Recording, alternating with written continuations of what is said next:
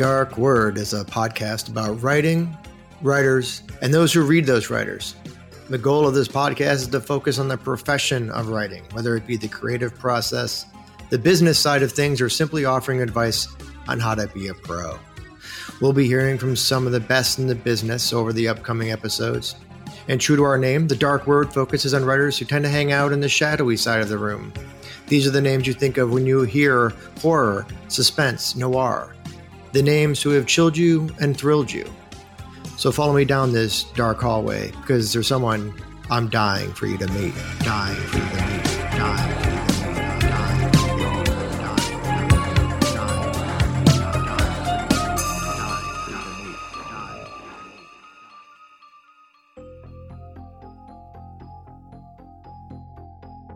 And welcome to the Dark Word. I am your host, Philip Fracassi, and I am just tickled pink to have Alma Katsu on the show today. Alma is the award winning author of seven novels. Her latest is The Fervor, a reimagining of the Japanese internment. That Booklist called A Stunning Triumph. Uh, and it was a starred review. And Library Journal called it a must read for all, not just genre fans, also a starred review.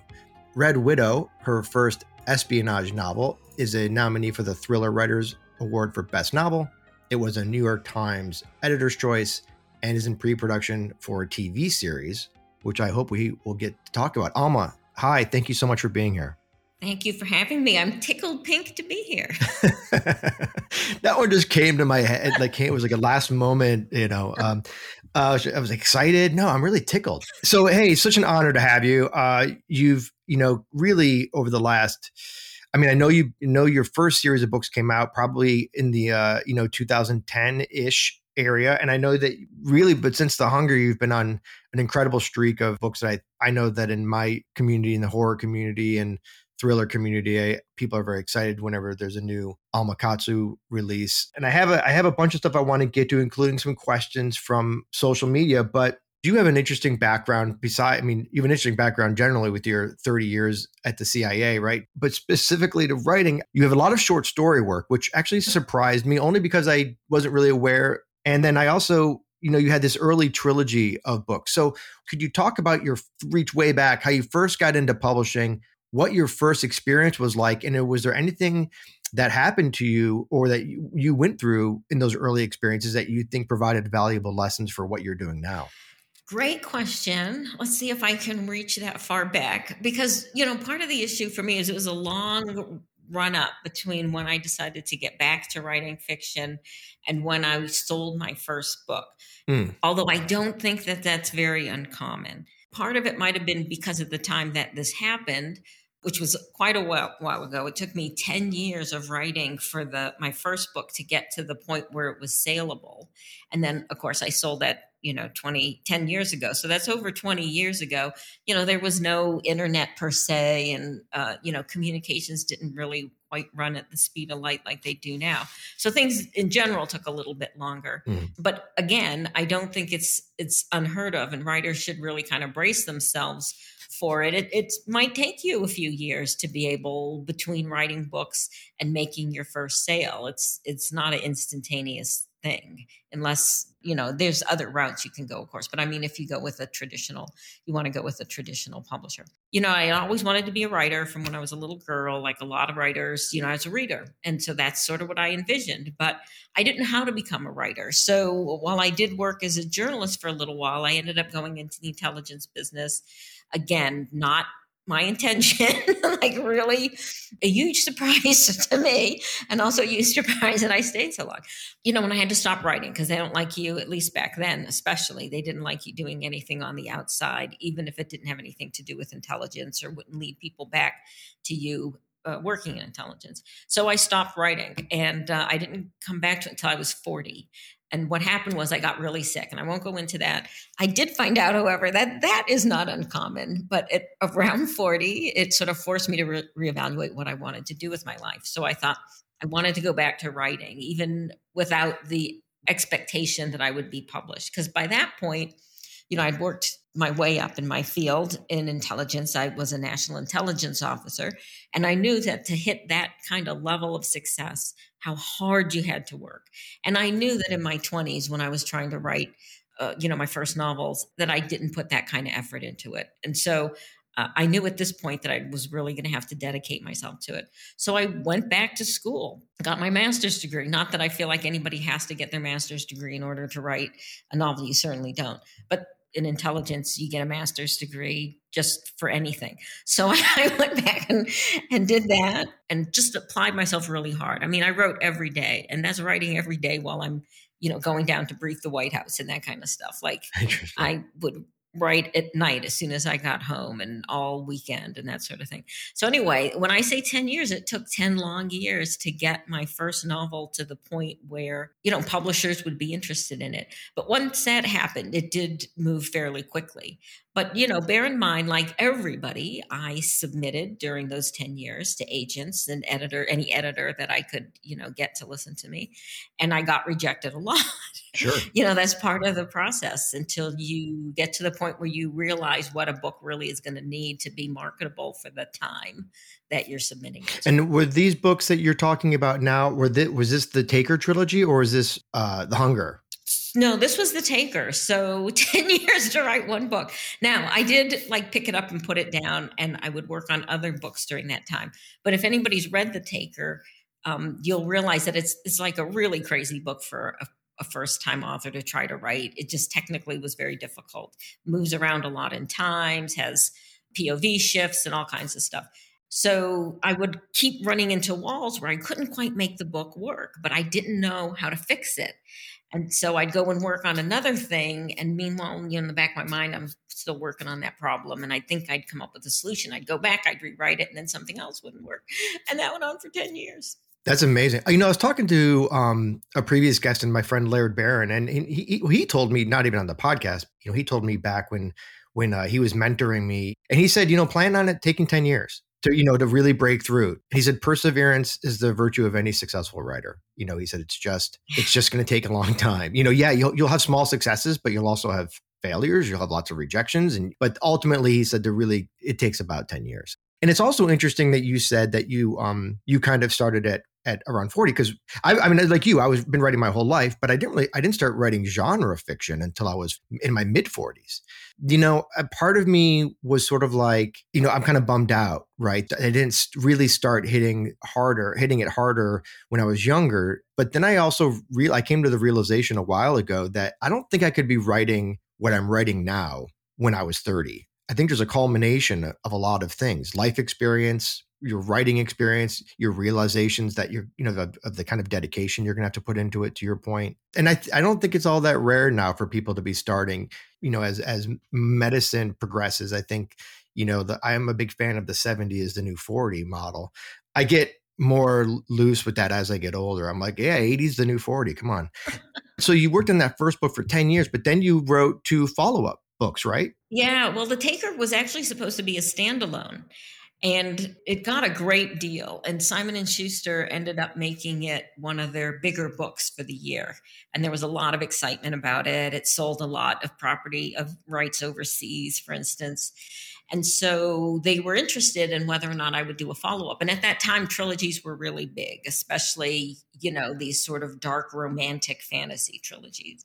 Mm-hmm. So um, I could see a way to extend the book. So we, I did. I came up with an idea for two more books, and both the US and the UK publisher bought on. So that's the good news. The bad news is, and this is, you know, I don't want to tell tales out of school, but these are the types of things that happen to you and you don't know these things when you're a, a, brand new author but you know especially for fiction you want an editor with a lot of experience so they can make your book the best possible book it can be.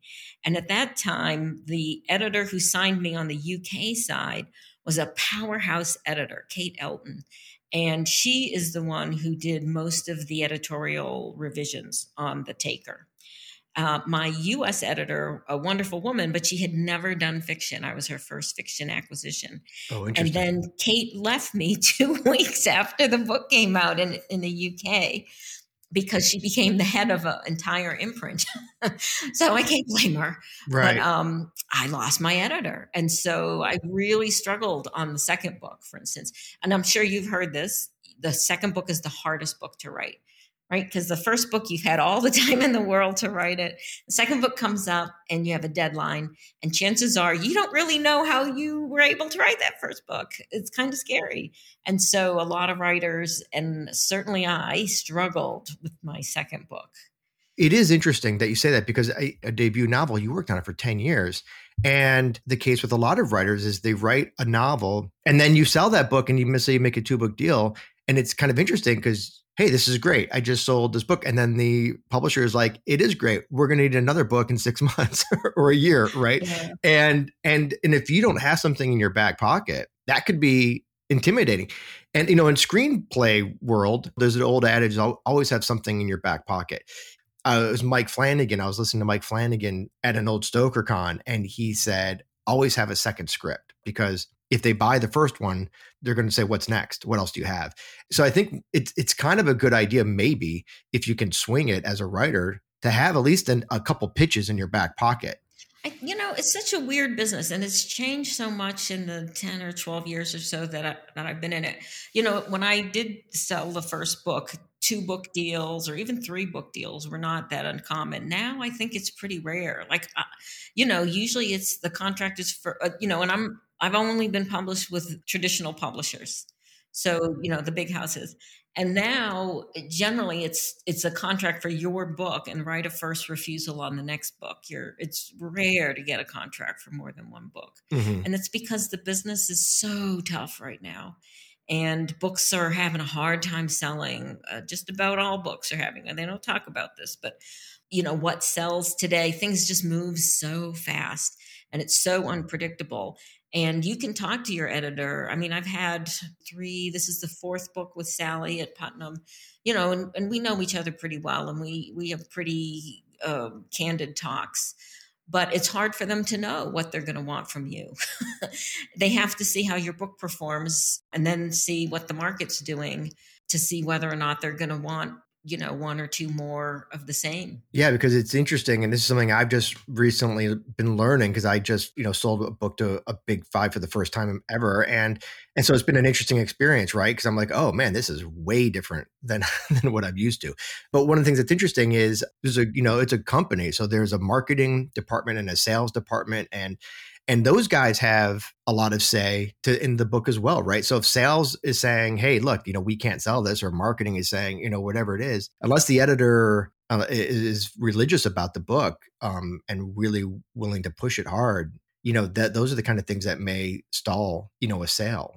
And, and I know that this is kind of confusing sometimes for folks if they haven't been through the experience yet, because they may have a book on their hands and they're thinking, this is a no brainer. I'm going to be able to sell this because it's just like X, Y, and Z book. Right. And those books all did well, or they were bestsellers, or it's like this TV show and it's like those books. But here's the problem they don't necessarily want a book that's just like every other book.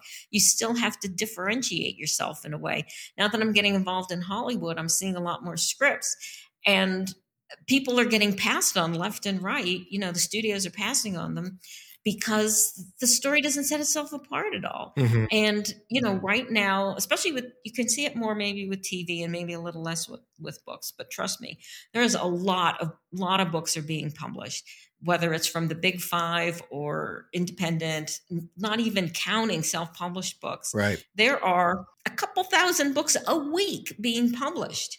And so you have to be able to separate yourself from the crowd offer people something that's slightly familiar because if it's too different they won't bite on it. You know a small audience. And see and that's the other thing. I mean there's so many parts to this argument right? We can break it down. But a traditional publishing house just doesn't want to sell a few hundred copies right? They have to sell thousands of copies right. let alone tens of thousands of copies yeah, or if you're say, really lucky hundreds of thousands of copies. Right. So they're looking for books that are going to have more wide you know mainstream appeal whereas a small press can take uh, more of a risk on maybe a, a, niche book.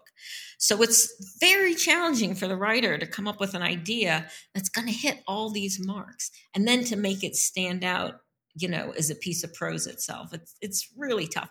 I am kind of a Debbie Downer. if you hadn't heard this yet, because you know I was an intelligence analyst, and our motto is truth to power. So I always feel compelled to tell people the truth. Right. You know, I'll try to give it to you as nicely as I can, but it's my job to break things down to see which facts are the trenchant facts, to try to present those, and and then to give you know a, a probability score. So, you know, I'm not telling people not to write. I love writing. I understand. But as a writing is one thing, publishing is something else. Yeah. And you hit on something that's interesting. And I've had this inner dialogue myself, which is the the pros and cons of a, you know, we'll call it traditional publisher, big five publisher, and an independent publisher, because on one hand, the independent publisher is not most likely not going to have the the sales reach that a traditional publisher would have. They're not going to have the marketing team and the sales team. You know, it's usually a guy or a gal, right? It's a person. But on the other hand, you know, if you sell hundreds of copies, it's fine, and because the risk is so small for that publisher, they're not giving you a fifty thousand dollar advance. They're, you know, if you're lucky, they're giving you a grand and you have more control over the product. You probably have more say over what it looks like, but you're doing all the heavy lifting yourself on the sales and marketing.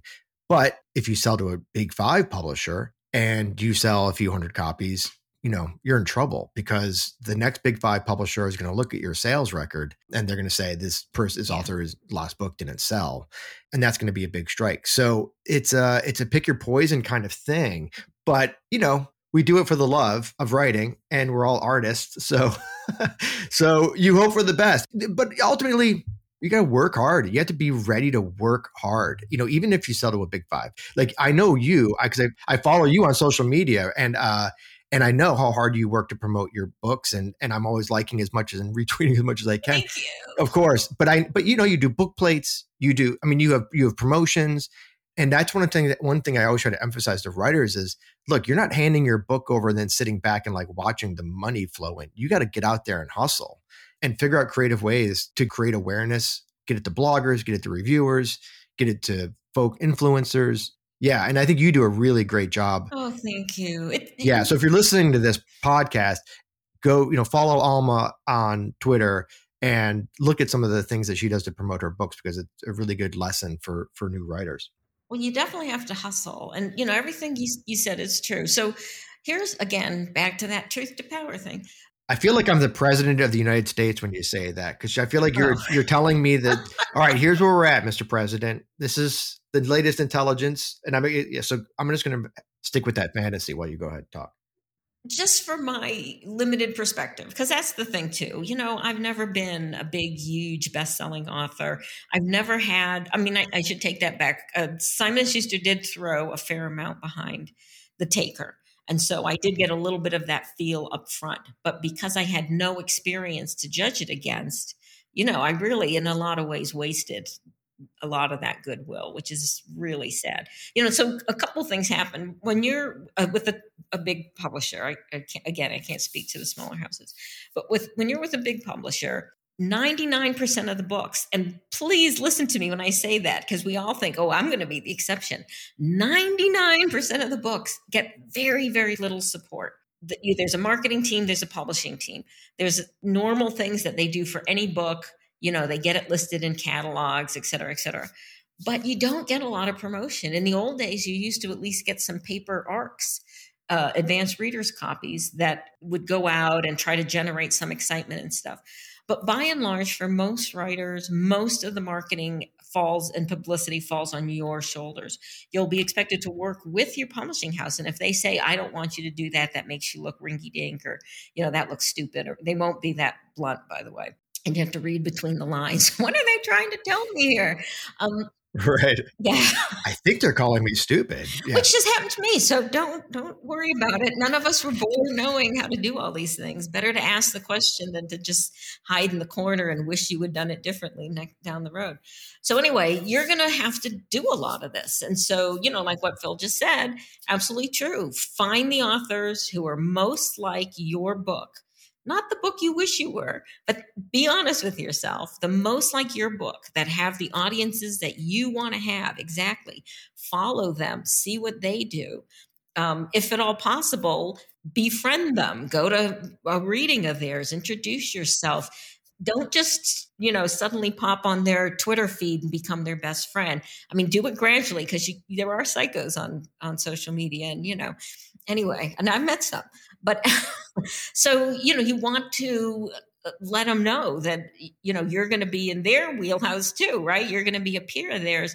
And there's often great ne- networking opportunities down the road. You are going to need these people. You're going to be on panels together. Maybe you're going to do promotions together so you need to think about building audiences, but you also need to see like what do other people in my field do to promote yourself. There's stuff that certain genres do that other genres don't, and if you do them, you'll look kind of weird and give the wrong message. I mean, right. we could go on all day just about promotion and marketing. And honestly, I don't feel like I'm that good. There's some authors that are excellent, but there's one thing that I find that's very difficult for me because I come from the intelligence community which has a lot of dignity and reserve. And you're not allowed to make a spectacle of yourself in any way, shape, or form.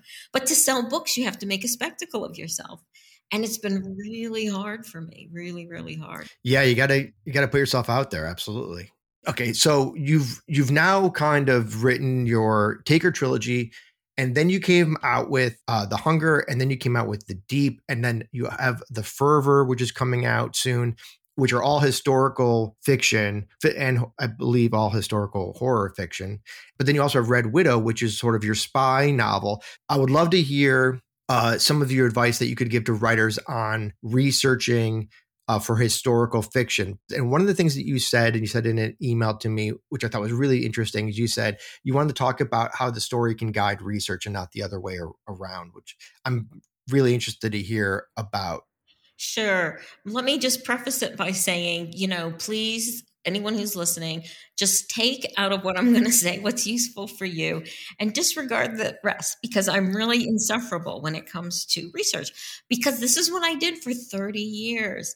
And, you know, that's basically what intelligence analysis is, is research, but it's very structured and you learn a lot. And, you know, I was an, a national intelligence officer. I worked for the RAND Corporation.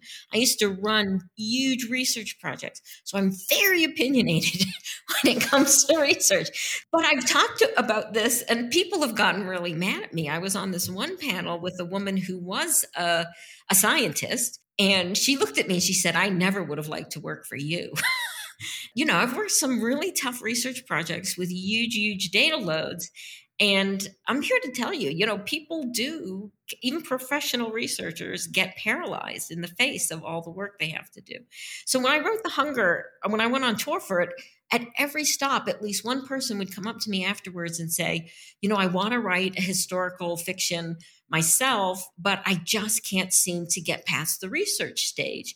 And in talking to them, I realized you know, there's a lot of people who don't do research, right, for their day job. Maybe they learned how to write research papers in high school. The last one they did might have been in college. It's been a while. They're rusty and they're very nervous about it. So I tried to come up and I developed a workshop actually for how to think about doing your research for a novel that's sort of different. Because, you know, when you go to conferences, like I'm a member of the Historical Novel Society, they love me. Ha ha ha. But, you know, you hear, you go to these workshops and you hear over and over again how these people like lovingly throw themselves down these rabbit holes, chasing things forever in the hopes that some interesting little tidbit's going to come up that's going to spark an idea, you know, mm-hmm. Mm-hmm. for a whole, a whole subplot, if not a whole plot of a book. And I just want to slap them because you can't do a research project that way, right? You start a research project with your your question. What is the central question i'm trying to figure out? You have to know before you go into the research. So that's kind of the key thing. A lot of people think i'm going to let history tell me what my story should be about. I had a friend who literally posted a picture of a stack of there had to be hundreds of books still in their wrappers from Amazon that she ordered because she woke up one day and she decided she wanted to write a World War II book and she didn't know anything about World War II. So she just ordered all these books and she was going to read them and that was going to tell her what her novel should be about. Oof. And that, that, okay, if you have all the time in the world, go at it, man. But that is not how you do a research project. So that's my first thing is don't think history is going to tell you. And that's not what a novel is about, right? A novel is about characters and it has a theme and it's a story you're trying to tell. So you should have a feeling in you and then maybe find the historical setting that it should be in. Before you go on your next, because I want to address th- something real quick. You said uh, know what your question is, and so can you give an example of what you mean by that? Like for one of your novels, for example, like what was the question that you you know that you followed when when you started doing the research for one of the books? Well, so for hunger, the hunger, the core question is what turns a man into a monster. Interesting. And I knew that I wanted it to be about the Donner Party. Mm-hmm. Now, the other thing I'm going to say is, uh, and I don't talk about this a lot, but we have been open about it, is that the Hunger, the Deep, and the Fervor are projects that I work with a partner. I work with a company called Glasstown Entertainment. And Glasstown is really two women. They're both YA authors, big best-selling YA authors. One of them is Lauren Oliver, and the other one is Lexa Hillyer. And they used to be editors with Penguin, I think it was and they both left and they decided to start this business. And they're they're book packagers. They come up with ideas for books. Almost all of them are ya books. And then they find a writer to write them. Wow. They so they actually came up with the idea of the donner party interestingly, I had written stories about the Donner Party before, but um, they approached my agent and asked if I would want to work with them. And I said I, I, would only partner with them. So it's a complete partnership. We develop the ideas together. I write the books. They usually do a first pass through with the editing, and then it goes to uh, our editor, Sally Kim at Putnam. Really, what their role is, is to sell the film rights because they have a whole arm that is Hollywood facing and they have a really high success rate selling film rights. So that's the reason why I partnered with them. That's really interesting. Yeah. Yeah. They had the idea of the Donner Party. And then we worked together to figure out what what's the story there. So what usually happens is, um, you know, we we try to think of a big disaster. sure. and because those are so interesting. Yeah, uh, there's that hook. It's a little bit of what people know already, you know, that draws them in. I've heard of the Donner Party. Oh, I mm-hmm. love the Titanic. And mm-hmm. then you try to give them something new. So then usually the second stage is I do quick research, like two weeks tops, and really understand the historical event and all of the idiosyncrasies around it that make good hooks for a story. Then we'll do the plotting around it. So that's how it works for me. But what's built into that is I don't mean to be immodest, but I mean, I ran a research lab. I can research very fast. So within two weeks, less than two weeks usually, I've done that and broken it down, the historical event down. And I've written a lot of books, so I understand what you need to make a good book what kind of characters, what kind of drama, conflict, all that mm-hmm. kind of stuff. So that's interesting. So if someone, if a, if a writer was listening to this, I would, I, I think the takeaway is, you know, obviously are not necessarily go find a Hollywood, you know, partner to but but I think the takeaway might be is uh, know your question and your question is almost thema- it's more thematic right than anything. So have a have a question that you can focus your research on and then maybe even you know and have a have a hook. I mean one thing i just wanted to point out i know in some ways this could be kind of maddening for listeners especially if they're just starting out because you know when you're starting out you definitely should be focusing on story and not the business end of things. Don't worry about is this going to sell and all that kind of stuff. And yet i'm throwing that in your face and i realize that's frustrating but you really have to force yourself not and i think this is a mistake that many many many writers do. I certainly did in the beginning where you're chasing the sale before you really have a book to sell. Right. One of the things that I realized writing a historical story, uh, which was just an unbelievable amount of work. I think I I did three weeks, and I'm not a professional researcher. I think it was three weeks of intensive reading and research and looking at maps and reading firsthand accounts and all this other stuff. What um, caught me off guard was once I was like, okay, I know my story. I have all the research. I, I know where I'm going to do. And then as I was writing it, I was like, things come up, and you're like, well, wait a minute what kind of ammo would be in this gun or we know literally at one point someone pulled their shirt off and i was like what kind of underwear did they wear during then? And yes. and things like and you just have to go shit i got to go back and i got to research more as i was because all these things what, what did they call their shoes? What kind of shoes did they wear? It's amazing how much stuff pops up when you're doing a historical piece as you're writing it. Absolutely. So i do a ton of spot research my pattern usually is in that first phase you know, when I think about what's the story about and the setting. So, for instance, with the Titanic, you know, there is a mountain, a metric ton of research. Oh, yeah. So I, in order to limit it in the beginning, I knew my biggest challenge would be the actual ships themselves, the layout and all that kind of stuff. So I generally limit myself to two reference books in the beginning. And then, you know, and identify, you know, what are the biggest holes in my knowledge, focus my research on that. And then once you start writing, I do spot research along the way and I think this is where most people say I fall down the rabbit hole because like like you said with the shoes and the underwear and stuff you know you start thinking oh well what did they call it and then the next thing they know they've lost 2 days because they're reading everything there is to know about underwear and and right. while that is hugely entertaining it is a huge waste of time and may right. end up putting a lot of needless exposition in your story so you got to be a little ruthless with yourself and cut yourself off so, you know, you just have to be honest with yourself. Yeah, you could do a couple hours of research that could be one sentence or less. You know, it's just mm-hmm. it's like, oh, you know, he looked down at his brogues, you know, or whatever, and like that. Yeah, that yeah, that was that was an hour of my life. You know, that, that's, that's, um, te- we're already over, which is awesome. But I also we got to I got to go move quickly. Anything else that you want to make sure you get across to writers in the when it comes to uh, researching for historical fiction? There's so much we could talk about, but there's one point, and that is be careful about using the same reference sources that everybody else who writes on the subject write about.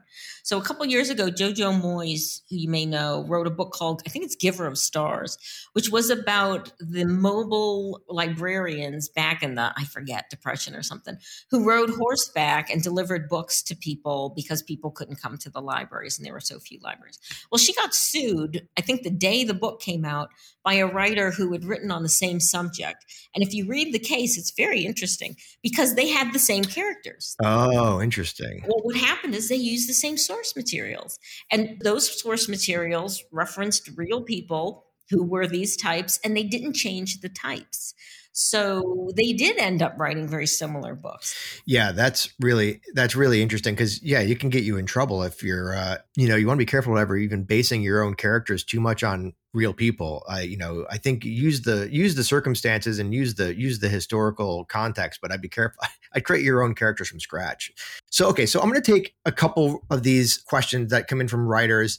Uh, this guy uh, Joshua Nagel uh, on Twitter, he asked, um, "What was the biggest obstacle you had to overcome as a writer?" That's a tough question. Probably my ego, which is probably true for a lot of writers, especially in the beginning. You write something and you think it really sounds snazzy and you think it's great, and if you're lucky enough to get an agent or that or to move on to the editor phase they're going to come back and they're going to tell you cut this this doesn't work this character comes off to such and such and, you know, your first urge is to be defensive. I did that for a reason. Can't you see my beautiful prose? Didn't I? But right. what they're really telling you is it's not working. It's not working. And and sometimes you, you can override that, but for the most part, you really would be doing yourself a service if you at least considered what they're telling you. You know, books are really more collaborative than people would have you imagine. And I think an important takeaway from that is also when when someone gives you feedback, don't dismiss it out of hand because even if even if you don't agree with it think about it. Yes. I mean sometimes it's it's a matter of sort of nudging your subconscious to creating a better solution that you know that just hadn't occurred to you at first. That's what i find over and over again. It, it always ends up making the big ones always end up making the story better. Uh, alexandra montenegro uh, says any advice or favorite methods for building suspense in a story Sure. I, I, I, hate to keep saying this, but I actually taught a workshop on this for 10 years. Wow. Um, basically, what you do is you're layering different types of conflict. And suspense in particular, you you got to think of suspense as like the gasoline that keeps the engine going of your story, right? People keep reading because they form hypotheses in their head of what's going on, and they keep turning the pages to see if they're right. So if you think of that, like they're a cat and you're trying to get them to follow this piece of string across the floor, right? You've got to mm-hmm. think of what's your strategy for pulling that string. And usually it's a multi layered kind of process. There's different little threads that maybe you're going to work into your story that's you know little red herrings and you take one red herring away but oh you planted the seed for another red herring and they start following that a lot of it depends on the exact type of story that you're that you're writing but that's the thing and when i realized this which was fairly early in my career it made a huge difference the thing i can't stand is when you read a book and you can tell when it's written too hastily or the author doesn't have the chops. But it's what I call a one trick pony, right? There's one thing that's the central question of the story, and and the writer just keeps hammering that one question and you don't ever get anything else coming in. And then the story is just like you know it's just like a yak in your ear. It's not entertaining to read anymore right be honest alma come on um I think that's really fascinating. And I think layers is such an important thing because sometimes, you know, when you're reading a, a, suspense story, and to your point, it's a like the main question is, okay, let's just call it like who killed the butler or whatever. And but also it's like, okay, but also this person has an interesting relationship with, you know, their ex who has kind of been lingering around the fringes. Like, what's that all about? Is that kind is that kind of what you mean by by adding layers, like having maybe a couple different things going on to keep it keep it interesting for the reader? Sure, but there are different types of things. So this is where the workshop comes in. So you have mm-hmm. your central question. You usually have something that's interior to your protagonist that's driving them. It's usually like a psychological thing.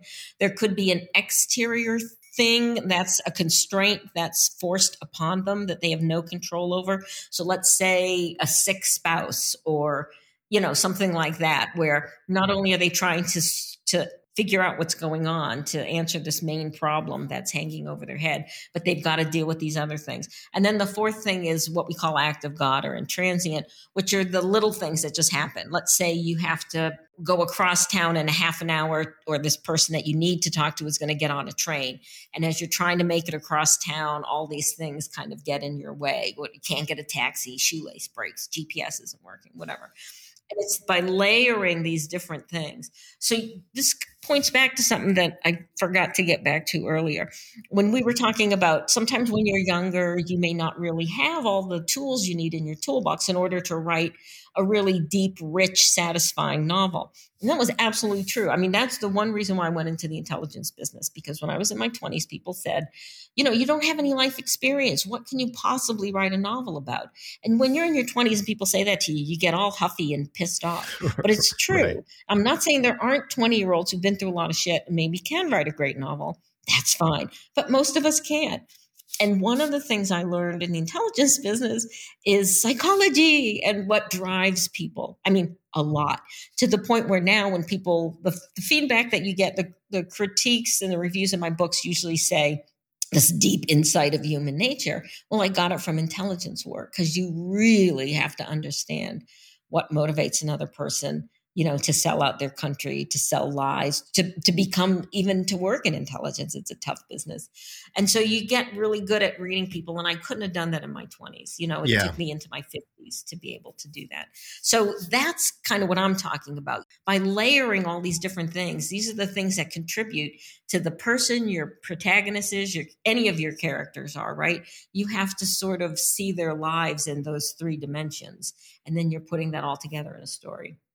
So we got to go, but I want to before I always like to end these conversations with books that you would recommend writers uh, read that you think are are great sort resources for for becoming a writer or for becoming a, a better writer. Uh, Ursula Le Guin had a book called Steering the Craft, which I think is being reissued that is a great nuts and bolts book for new writers that really explain things like what is point of view and what are the different tenses of verbs. And i know that sounds fundamental but these are the kinds of questions especially when you're starting out that might trip you up a little bit. But she breaks it down really well and gives a lot of exercises to help really nail it home. And um, I'll just leave it at that because the other ones I can think of are probably ones everybody has already heard about. And then in terms of great books to, that are instructional, well, any Donna Tartt is pretty damn good. Her first two books, The Secret History and The Little Friend, are amazing. Was Sarah Waters' book, The Little Stranger. There was a time when I would read that at least once a year because I think ghost stories are incredibly hard to write. And that's one of the few really successful ghost stories, at least in my opinion.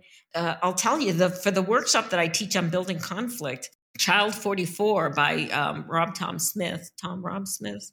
Smith is his last name. He's a TV writer and showrunner now, but he was a novelist.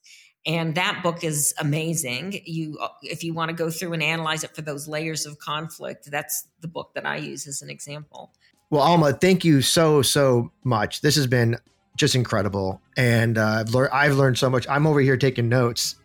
So so again thank you for for being on and uh, i appreciate it and good luck with the fervor when does the fervor come out comes out april 26th april 26th okay cool yeah i'm i think i already have it pre-ordered so i'm excited Yay. Thank uh, you. All right, Alma. Thank you so much again, and we'll talk to you soon. Thanks.